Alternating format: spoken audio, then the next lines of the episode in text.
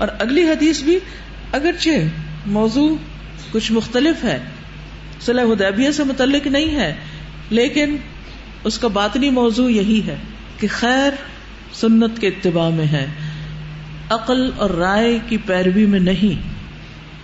ہماری عقل ہمیں نفع، نقصان کسی اور طرح سجھاتی ہے۔ ہماری عقل کچھ اور بتاتی، لیکن قرآن و سنت کی روشنی میں جو نفع نقصان کا معیار ہے، وہ کچھ اور ہوتا ہے۔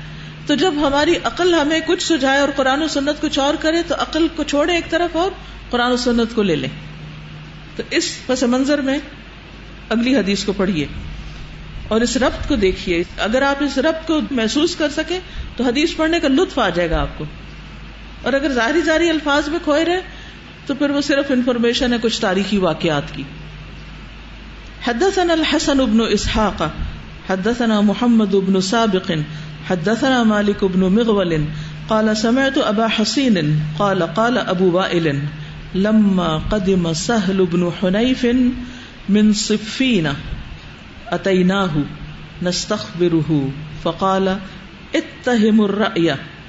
فلقد رأيتني يوم ابي جندل ولو استطيع ان ارد على رسول الله صلى الله عليه وسلم امره لرددت والله ورسوله اعلم وما ودعنا اسيافنا على عواتقنا لامر يفزعنا الا اسهلنا بنا. الى امر نعرفه قبل هذا الامر ما نسد منها خصما. الا انفجر علينا خصم ما ندري كيف ناتي له۔ امام بخاری کہتے ہیں کہ ہم سے حسن بن اسحاق نے بیان کیا، کہا ہم سے محمد بن سابق نے، کہا ہم سے مالک بن مغول نے، کہا میں نے ابو حسین سے سنا۔ انہوں نے کہا، ابو وائل شقیق بن سلمہ نے کہا۔ کیا کہا؟ لما جب قدمہ آئے یا لوٹ کر آئے۔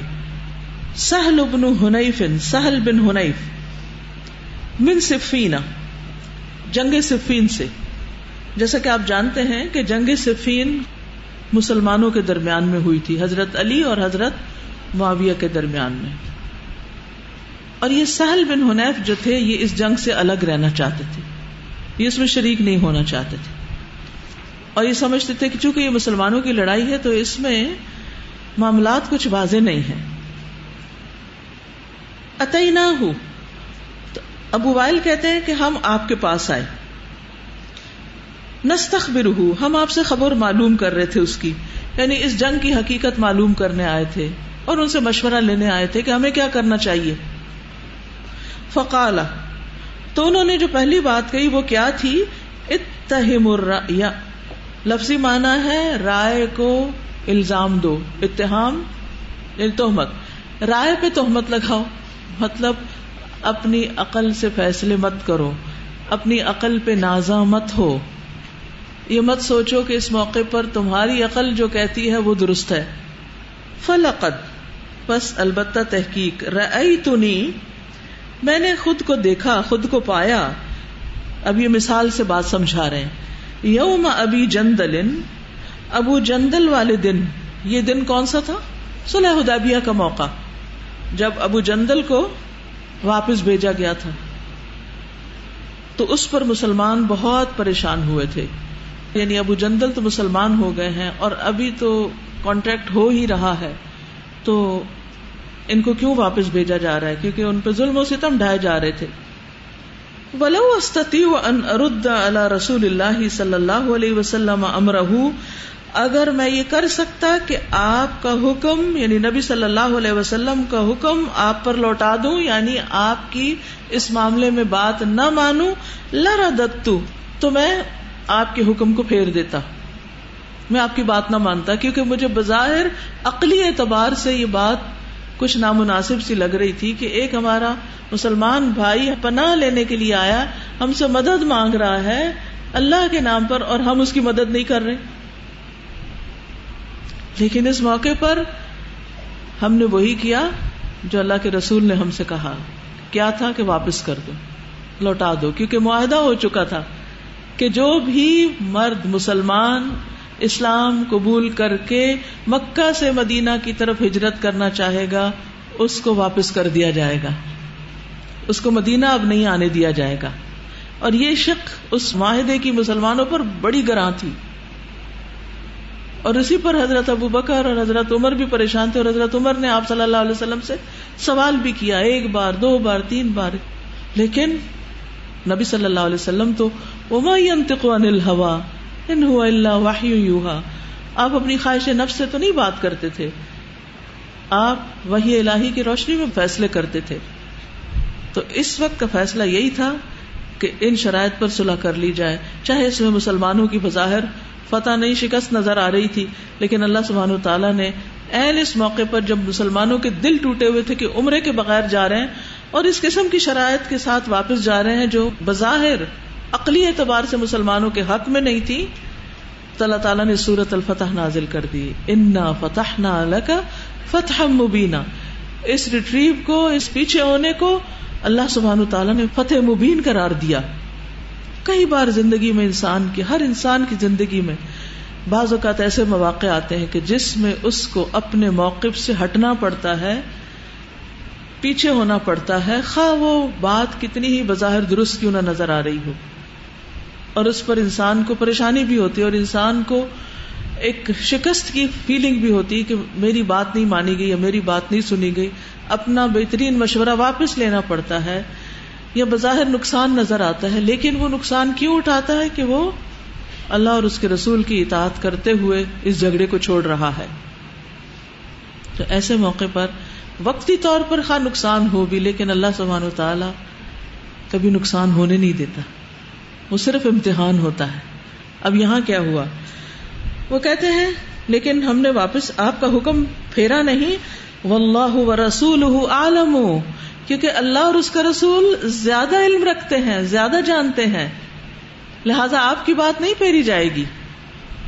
اپنی عقل کی بات ہم پیچھے کر دیں گے، آپ کی بات کو پیچھے نہیں کریں گے۔ کیونکہ قرآن مجید میں بھی آتا ہے نا سورت الحضاب میں، وما كان لمؤمن ولا مؤمنة اذا قضى الله ورسوله امرا ان يكون لهم الخيرة من امرهم ومن يعص الله ورسوله فقط دل دلال مبینہ کسی مومن مرد اور مومن عورت کے لیے یہ جائز نہیں، اس کو یہ حق نہیں کہ جب اللہ اور اس کا رسول کسی معاملے میں کوئی فیصلہ کر دے تو ان کے لیے اپنے معاملے میں کچھ اختیار باقی رہ جائے۔ اور جو اللہ اور اس کے رسول کی نافرمانی کرے تو وہ یقیناً کھلی گمراہی میں جا پڑا۔ فقط دل دلال مبینہ تو گویا اللہ کی نافرمانی کے ساتھ ساتھ رسول اللہ صلی اللہ علیہ وسلم کی نافرمانی بھی کیا ہے؟ کھلی گمراہی۔ دلالم مبینہ بعض لوگ کہتے ہیں، یہ کون سا قرآن میں ہے؟ حدیث ہی تو ہے، سنت ہی تو ہے۔ کیا فرق پڑتا ہے؟ کر لیتے ہیں اس کو۔ نہیں، سنت سے بھی روگردانی کرنا انسان کو گمراہی میں مبتلا کر دیتا ہے۔ ایسے موقع پر ایمان والوں کا طرز عمل کیا ہوتا ہے؟ انما كان قول المؤمنین اذا دعوا الى الله ورسوله ليحكم بينهم ان يقولوا سمعنا واطعنا واولئك هم المفلحون۔ ایمان والوں کی بات جب وہ اللہ اور اس کے رسول کی طرف بلائے جائیں تاکہ وہ ان کے درمیان فیصلہ کرے اس کے سوا کچھ نہیں ہوتی کہ وہ کہتے ہیں ہم نے سنا اور ہم نے اطاعت کی۔ ہماری عقل میں آئی ہے یا نہیں؟ یہ صحابہ کا طرز عمل ہے۔ وہ کہتے ہیں، اتہم الرأی، اپنی عقل کو پیچھے کرو۔ اس کو بڑی چیز نہ سمجھو۔ آج ہمارا طرز عمل کیا ہے؟ جب کوئی حدیث ہمیں سمجھ میں نہ آئے یا ہماری عقل کو تھوڑی الجھن ہونے لگے تو ہم فوراً اعتراض شروع کر دیتے ہیں۔ ہم فوراً کہتے ہیں، آج کے زمانے میں یہ نہیں ہو سکتا، یہ نیکی کرنے کا وقت نہیں، ایسا ہے ویسا نہیں۔ صحابہ کہتے تھے، سمے نہ وہ آنا اور ہم کہتے ہیں وائی کیوں؟ اس کے پیچھے لاجک کیا ہے؟ اس کی کوئی سائنٹیفک ریزن کیا ہے؟ کیا یہ فیئر ہے؟ کیا یہ درست ہے؟ آگے آ رہی ہے ایک حدیث۔ جس کو پڑھ سن کے اکثر لوگ دل میں بدگمانی کرنے لگتے ہیں۔ نبی صلی اللہ علیہ وسلم کے اس طریقے کے خلاف؟ اور لا علمی اور کم علمی کی بنا پر بھی بعض اوقات ایسا کرتے ہیں۔ تو ہماری کامیابی کس میں ہے کہ ہم سمے نہ و عطا نہ کہیں۔ بات سمجھ میں آ جائے تو بہت اچھا اگر نہیں بھی سمجھ آئی تو جو کرنے کو کہا گیا نا وہ کر لیا جائے۔ عبداللہ بن روا کہتے ہیں کہ میں رسول اللہ صلی اللہ علیہ وسلم کے ساتھ ایک سفر میں تھا تو آپ نے مجھے فرمایا، ابن روا نیچے اترو اور سواریوں کو بگاؤ میں نے کہا، اللہ کے رسول، میں یہ کام ترک کر چکا ہوں، میں اب یہ نہیں کرتا ہوتا۔ یہ سن کر حضرت عمر نے کہا، سنو اور اطاعت کرو۔ تم کرتے ہو یا نہیں کرتے، جو کہا جا رہا ہے وہ کرو۔ کیونکہ آپ کسی کو بھی اگر کسی کام کے کرنے کے لیے کچھ کہتے ہیں تو اس کے پیچھے کوئی حکمت ہے، کوئی وجہ ہے۔ تو ابن روا نے اپنے آپ کو نیچے گرا دیا یعنی اتنی جلدی کی کہ گویا گر پڑے نیچے۔ اور کہا، اے اللہ، اگر تو نہ ہوتا تو نہ ہم ہدایت پاتے، نہ ہم صدقہ کرتے، نہ ہم نماز پڑھتے۔ بس ہم پر سکینت نازل کر دے۔ اور جب دشمنوں سے ہمارا آمنا سامنا ہو تو ہمیں ثابت قدمی عطا کر دے۔ یہ ان کے شعر بھی ہیں۔ اللہ لولا انت مہتدینا ولا تصدقنا ولا صلینا فانزلن سکینتا علینا۔ وثبت الاقدام الا قینا تو حقیقت یہی ہے کہ یہ ہماری خوش قسمتی ہے کہ اللہ نے ہمیں ایمان دے دیا ہے، اپنی کتاب کی پہچان دے دی، اپنے رسول کی پہچان دے دی، ہم اس کو جانتے ہیں۔ دنیا میں کتنے ہی مسلمان ایسے ہیں کہ جو نام کے مسلمان ہیں، انہیں کچھ پتہ نہیں، نماز کیا ہے، قرآن کیا ہے، دین کیا ہے۔ حتیٰ کہ سلام کیا ہے۔ پچھلے دنوں جب میں چائنا میں تھی تو ایک مسلمان سے ملاقات کا اتفاق ہوا۔ جب میں نے سلام کیا تو اس نے جواب ہی نہیں دیا، اس کو سمجھ ہی نہیں آئی میں نے کیا کہا۔ تو میرے ساتھ جو ٹرانسلیٹر تھی، انہوں نے کہا کہ ہی از ایمپٹی، اس کو سلام کا نہیں پتا۔ ہم نے اس سے پوچھا کہ تمہارا اسلامی نام کیا ہے؟ تو اس نے کہا مجھے یاد نہیں۔ پھر وہیں اس نے اپنی والدہ کو فون کیا۔ کہ میرا اسلامی نام کیا تھا؟ تو اس نے بتایا ابراہیم تھا تمہارا نام۔ ایسے مسلمان بھی ہیں۔ جو اپنے آپ کو کہتے ہیں ہم مسلمان ہیں، نہ انہیں اپنے اسلامی نام کا پتا ہے، نہ بیسک پہلی بات السلام علیکم کا پتا ہے۔ آگے تو پھر اطاعت کی کیا بات ہوگی؟ کیوں نہیں پتا اس لیے کوئی بتانے والا ہی نہیں۔ تو یہ علم کا سیکھنا، سکھانا، پھیلانا، آگے پہنچانا کس قدر ضروری ہے کہ کوئی لا علم نہ رہ جائے۔ اور یہ اسی وقت شکر ادا کرتے ہیں اور کہتے ہیں کہ اللہ لولا انتما تدینا ولا تصدقنا ولا سلینا اگر ہم نے قرآن و سنت کا مطالعہ نہ کیا ہوتا اور ہمیں یہ علم نہ دیا گیا ہوتا تو ہم کیسے یہ نمازیں پڑھتے اور کیسے صدقے کرتے اور کیا کرتے؟ تو یہ تو ایک ایکسٹریم کیس میں نے آپ کو بتایا۔ لیکن اس کے علاوہ بھی ایسے مسلمان ہیں کہ جن کو نہیں پتا نماز کا طریقہ کیا ہے۔ اور اگر آپ ان کو نماز پڑھتے دیکھیں، آپ پریشان ہو جائیں کہ یہ کیا کر رہے ہیں۔ کچھ پتا نہیں۔ تو ہمیں اس پر شکر بھی ادا کرنا چاہیے اور اس کی قدر کرنی چاہیے۔ اصل جو بات یہاں کی جا رہی ہے نا کہ اپنی عقل، اپنی رائے، اپنے دنیاوی علم، اپنی ریسرچز پاس میں جو کچھ سیکھ رکھا ہے وہ اپنی جگہ۔ لیکن جب اللہ اور اس کے رسول کا حکم آ جائے، تو سمعنا و اتانا ابو جرئی جابر بن سلیم جو ہیں، وہ کہتے ہیں، میں نے ایک شخص کو دیکھا کہ لوگ اس کی بات خوب سنتے ہیں اور خوب مانتے ہیں۔ جو بھی کہتے ہیں، وہ قبول کر لیتے ہیں۔ میں نے پوچھا، یہ کون ہے؟ انہوں نے بتایا، یہ اللہ کے رسول ہے یعنی اس طرح صحابہ جو تھے، وہ آپ کی بات مانا کرتے تھے۔ آج ہم اپنے رویوں کو دیکھیں کہ سنت کی پیروی ہمارے اندر کتنی ہے۔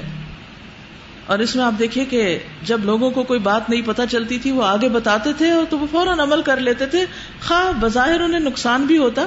اسی طرح کا ایک واقعہ ملتا ہے حدیث میں کہ جس میں ایک ساتھی نے دوسرے کو بتایا کہ نبی صلی اللہ علیہ وسلم نے اس طرح کی زمینداری کرنے سے منع کیا ہے۔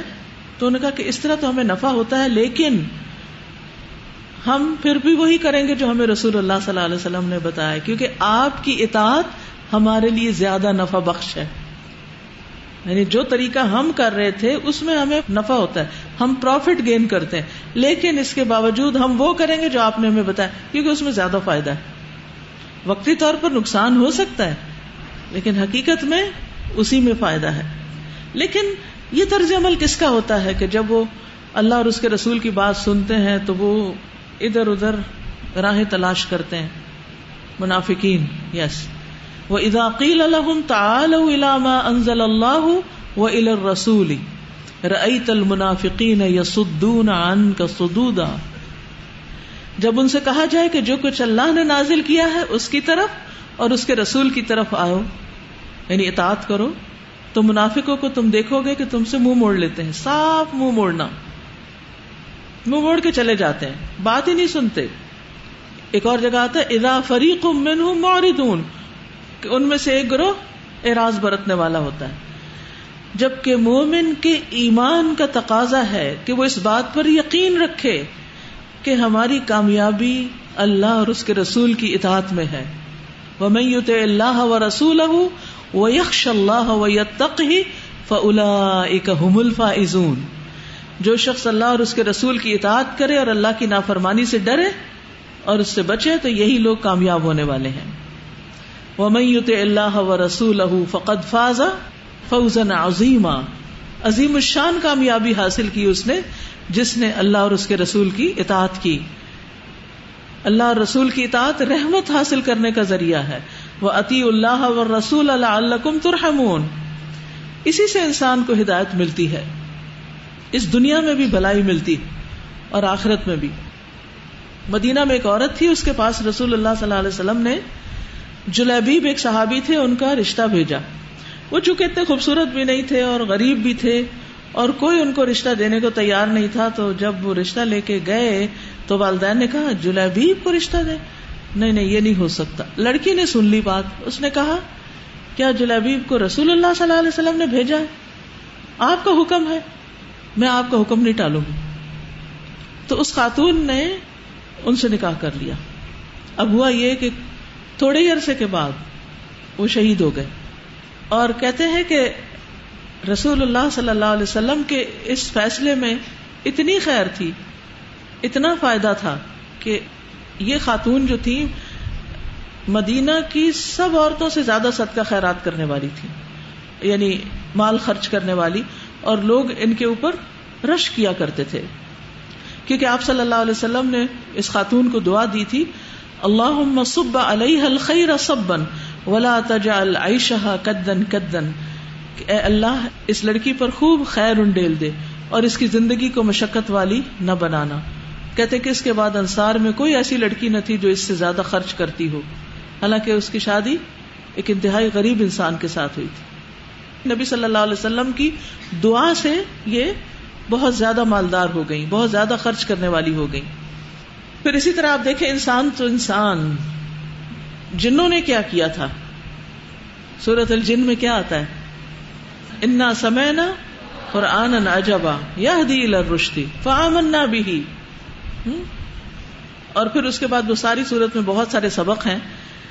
لیکن ایک دوسری جگہ جو جنوں کا واقعہ آتا ہے، انہوں نے جو سنا، فوراً جا کے دوسروں کو بھی بتانے لگ گئے، بہترین دائی بن گئے۔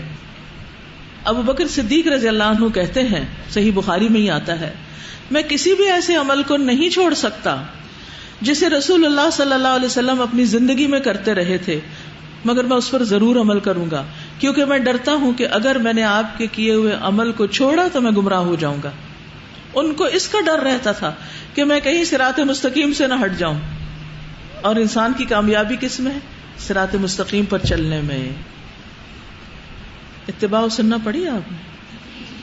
اس میں بھی آپ نے یہی باتیں پڑھی ہوں گی۔ اور آپ کی پھر امتحان کی تیاری ہو گئی ہوگی۔ ٹھیک۔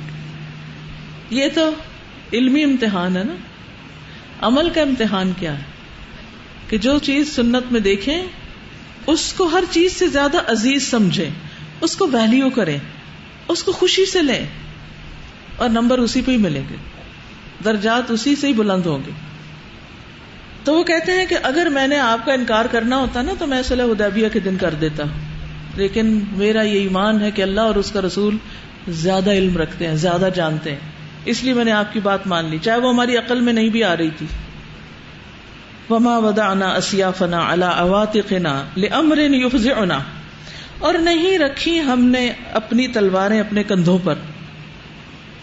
امرن کسی بھی ایسے معاملے میں یفزونا جو ہمیں ڈراتا تھا، خوف زدہ کرتا تھا۔ یعنی جب کبھی کفار سے، دشمنوں سے مقابلے کا موقع آتا، مدینہ میں بہت خوف ہوتا تھا نا، اکثر یہ خبریں آتی تھی کہ دشمن حملہ کرنے والا ہے۔ تو ہم جب بھی اس کے مقابلے کے لیے اپنی تلواریں اٹھاتے یعنی جنگ کا ارادہ کرتے اللہ اسہل بنا اللہ امر عارف مگر وہ ہمیں اس طرف لے جاتا جس کا نتیجہ اچھا ہوتا تھا۔ یعنی ہمارے لیے آسانی ہو جاتی تھی۔ ہم خیر کی طرف چل پڑتے تھے۔ اس میں سے خیر ہی نکلتی تھی۔ قبل حاضل امر اس کام سے پہلے۔ حاضل امر سے مراد کیا ہے؟ جنگ صفین۔ جنگ صفین سے پہلے ہم نے جتنی بھی جنگیں لڑی ہیں جب اللہ کے رسول کا حکم ہوتا، ہم تلوار اٹھاتے، ہمارے لیے اس میں خیر ہی خیر ہوتی۔ مان سد منہا خسمن ہم اس میں سے ایک کونا بھرتے ہیں یعنی ایک گیپ بھرتے ہیں اللہ فجر علیہ خسمن ایک اور کونا کھل جاتا ہے۔ یعنی یہ فتنا ہمارے قابو میں ہی نہیں آ رہا۔ ہم ایک طرف سے سدے باب کرتے ہیں تو ایک اور طرف مصیبت آ جاتی ہے، ایک اور راہ کھل جاتی ہے۔ اللہ فجر علینا خسمن ماں ندری، کئی فن آتی لہو۔ ہم نہیں جانتے کہ اس کے لیے کیا تدبیر کریں۔ یعنی اس کا مقابلہ کیسے کریں؟ نبی صلی اللہ علیہ وسلم نے اپنے بعد فتنوں کی خبر دی تھی نا۔ اور آج بھی آپ دیکھیں کہ کس قدر فتنے آ چکے ہیں دنیا میں کہ سمجھ نہیں آتی کس کا مقابلہ کیسے کریں۔ لیکن اشارہ اس طرف ہے کہ جو بھی کوئی فتنہ ہو، کرنے کا کام کیا ہے؟ اللہ اس کے رسول کی اطاعت کرے۔ اور یہی ان فتنوں میں سے نکلنے کا طریقہ ہے۔ حدثنا سلیمان بن حرب، حدثنا حماد بن زید ان ایوب ان مجاہد ان ابن ابی لیلہ ان کعب بن عجرة رضی اللہ عنہ قال، اتا علی النبی صلی اللہ علیہ وسلم زبن الحدیبیتا والقمل یتناثر على وجہی۔ امام بخاری کہتے ہیں، ہم سے سلیمان بن حرب نے بیان کیا، کہا ہم سے حماد بن زید نے۔ انہوں نے ایوب سختیانی سے، انہوں نے مجاہد سے، انہوں نے عبد الرحمان بن ابی لیلہ سے، انہوں نے کاب بن اجرا سے۔ انہوں نے کہا کاب بن اجرا رضی اللہ عنہ نے کیا کہا؟ اتا علیہ نبی صلی اللہ علیہ وسلم، نبی صلی اللہ علیہ وسلم میرے پاس تشریف لائے زمن الحدیبیہ، حدیبیہ کے سال۔ والقمل یتناثر على وجهی اور جوئیں میرے چہرے پر گر رہی تھی پھیلی ہوئی تھی۔ تناثر کا مطلب تو بکر جان۔ یعنی جوئیں میرے اوپر گر رہی تھی یہ احرام کی حالت میں تھے۔ ٹھیک ہے؟ تو اب احرام کی حالت میں جوؤں کو مارنا اور بال کٹوانا، اس کی پابندی تھی۔ فقال ایودی کا حوام مراسک، آپ نے فرمایا، مجھ سے پوچھا، کیا تمہیں یہ تمہارے سر کے کیڑے تکلیف دے رہے ہیں؟ کل تو نام میں نے کہا جی ہاں۔ کالا فہلق آپ نے فرمایا، سر مڈا دو۔ سارے بال اتروا دو، جوئیں بھی چلی جائیں گی، بال بھی چلے جائیں گے تم تکلیف سے نکل آؤ گے۔ وہ سم ثلاثت ایام اور تین دن روزے رکھ لو۔ یعنی آپ نے ان کو اس مشکل سے نکلنے کا راستہ بتا دیا۔ اور اس میں ہم سب کے لیے بھی رہنمائی ہو گئی کہ اگر کسی اور کے ساتھ ایسا معاملہ ہو تو وہ بھی ایسے ہی کر لے۔ او ات ام ستت مساکین۔ یا چھ مسکینوں کو کھانا کھلا دو۔ یعنی احرام کی اس پابندی کے خلاف عمل کرنے کی وجہ سے۔ خواہ وہ مجبوری کی وجہ سے تھا۔ اب ان سکھ نسی کا تن یا ایک بکری قربان کر دو۔ کالا ایوب ایوب کہتے ہیں سختیانی اوپر جو گزرے۔ لا ادری بے ائی ہادا بدا مجھے نہیں معلوم کہ نبی صلی اللہ علیہ وسلم نے ان میں سے کون سی بات پہلے فرمائی۔ پہلے کھانا کھلانے کا ذکر کیا یا بکری قربان کرنے کا یا روزے رکھنے کا۔ بہرحال یہ تینوں آپشن موجود ہیں۔ اچھا اب آپ دیکھیے۔ اس میں اصل ہے تو ہدیبیہ کی بات، لیکن یہاں حدیث کا اندرونی ربط کیا ہے؟ نبی صلی اللہ علیہ وسلم نے پہلے خود ہی حکم دیا تھا کہ احرام کی پابندی کی جائے اور احرام میں کیا کیا نہیں کر سکتے، بال نہیں کٹا سکتے، جانوروں کا شکار نہیں کر سکتے، وغیرہ وغیرہ۔ اور اب آپ نے خود ہی فرمایا کہ تم سر مڈا دو اور اس کا فدیا دے دو، کفارہ دے دو۔ تو اصل چیز ہے اطاعت۔ یہ نہیں کہنا چاہیے اچھا کبھی تو کہا جاتا ہے یہ کر لو اور دوسری حدیث میں آتا ہے یہ کر لو۔ نہیں۔ ہمارا دین دین فطرت ہے۔ انسانوں کی سچویشن حالات بدلتے رہتے ہیں۔ تو بدلتے حالات میں اطاعت اور اتباع کیسے کی جائے؟ یہ اس کا عملی نمونہ ہے۔ یعنی اگر سچویشن تبدیل ہو جائے تو پھر کیا کیا جائے؟ یہ نہیں کہ اندھا دھن کوئی کام کر دیا جائے۔ ہمارے دین میں ریجیڈیٹی نہیں ہے۔ کہ اگر ایک شخص کا حال برا ہو رہا ہے جوہوں کے مارے، اس کو کہا جائے، نہیں، چونکہ تم احرام میں ہو۔ بس اب یہ پابندی ہے، یہ قانون ہے، یہ ہماری پالیسی ہے۔ نہیں اب اس کا آلٹرنیٹ تلاش کیا جائے گا۔ مسئلے کو حل کیا جائے گا۔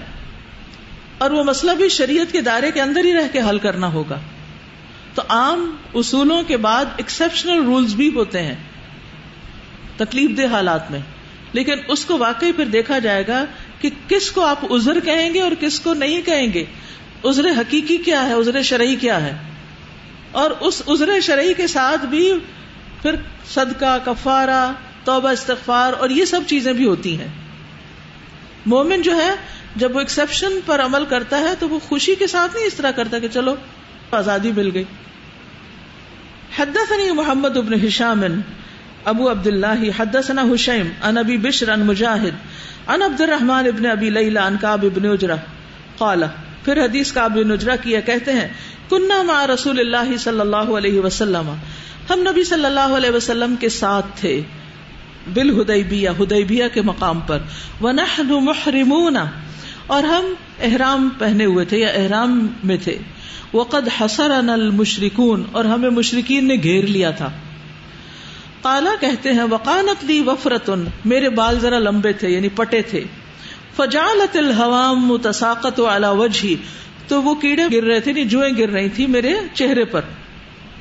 فمر ربی النبی صلی اللہ علیہ وسلم۔ تو نبی صلی اللہ علیہ وسلم میرے پاس سے گزرے۔ فقالا تو آپ نے فرمایا ایوزی کا حوام مراسے کا کیا تمہیں یہ سر کے کیڑے تکلیف دے رہے ہیں؟ کل تو نعم۔ میں نے کہا جی ہاں۔ قالا و انزلت هذه الايه کعب بن اجرا کہتے ہیں کہ یہ والی آیت جو تھی، اسی موقع پر اتری تھی۔ فمن کان منکم مریضا او به اذم من راسه ففدیۃ من صيام او صدقه او نسک۔ کہ تم میں سے کوئی شخص جو بیمار ہو یا اس کے سر میں جو وغیرہ کی تکلیف ہو، تو وہ فدیہ دے، اور فدیہ کس سے دے؟ روزے سے یا صدقے سے یا قربانی سے؟ تو اس سے آپ اندازہ لگائیں کہ ہمارے دین میں جو اطاعت ہے، وہ ایسی اطاعت نہیں کہ جس میں انسان مشقت میں پڑ جائے۔ اللہ کسی پہ ظلم نہیں کرتا۔ تو اطاعت کے معاملے میں یہ اصول بھی یاد رکھے کہ اللہ سبحان تعالیٰ نے ہمارے نفسوں پر ہماری وسط سے بڑھ کے بوجھ نہیں ڈالا۔ شریعت کے جتنے بھی احکامات ہیں وہ قابل عمل ہیں۔ اور اصولی باتوں، اصل احکام کے ساتھ ساتھ ایکسپشنل رولز بھی ہیں، استثنائی صورتیں بھی ہیں۔ اور پھر ان پر کفارہ یا فدیہ بھی بتایا گیا۔ یہ تو حج کے موقع پر ہے نا، احرام کی پابندی سے نکلنے کا طریقہ۔ اسی طرح رمضان میں اگر کوئی روزہ نہ رکھ سکے تو وہاں بھی آیت کس سے شروع ہوتی ہے؟ فمن کان امن کم مریدن او اللہ سفر یہاں کیا ہے؟ او بھی ازم ہی سچویشن ڈفرنٹ ہے۔ لیکن وہاں بھی رخصت ہے۔ بعد میں روزے کے بدلے روزہ رکھ لے۔ اور یہاں کیا ہے؟ احرام سے نکل کر یہ تین آپشن لے لے۔ اگر روزہ کوئی نہیں رکھ سکتا تو وہاں بھی کیا حکم ہے پھر؟ فدیا دے دیا جائے۔ وہاں فدیا ایک روزے کا کیا ہے؟ ایک مسکین کو کھانا کھلانا۔ ٹھیک ہے؟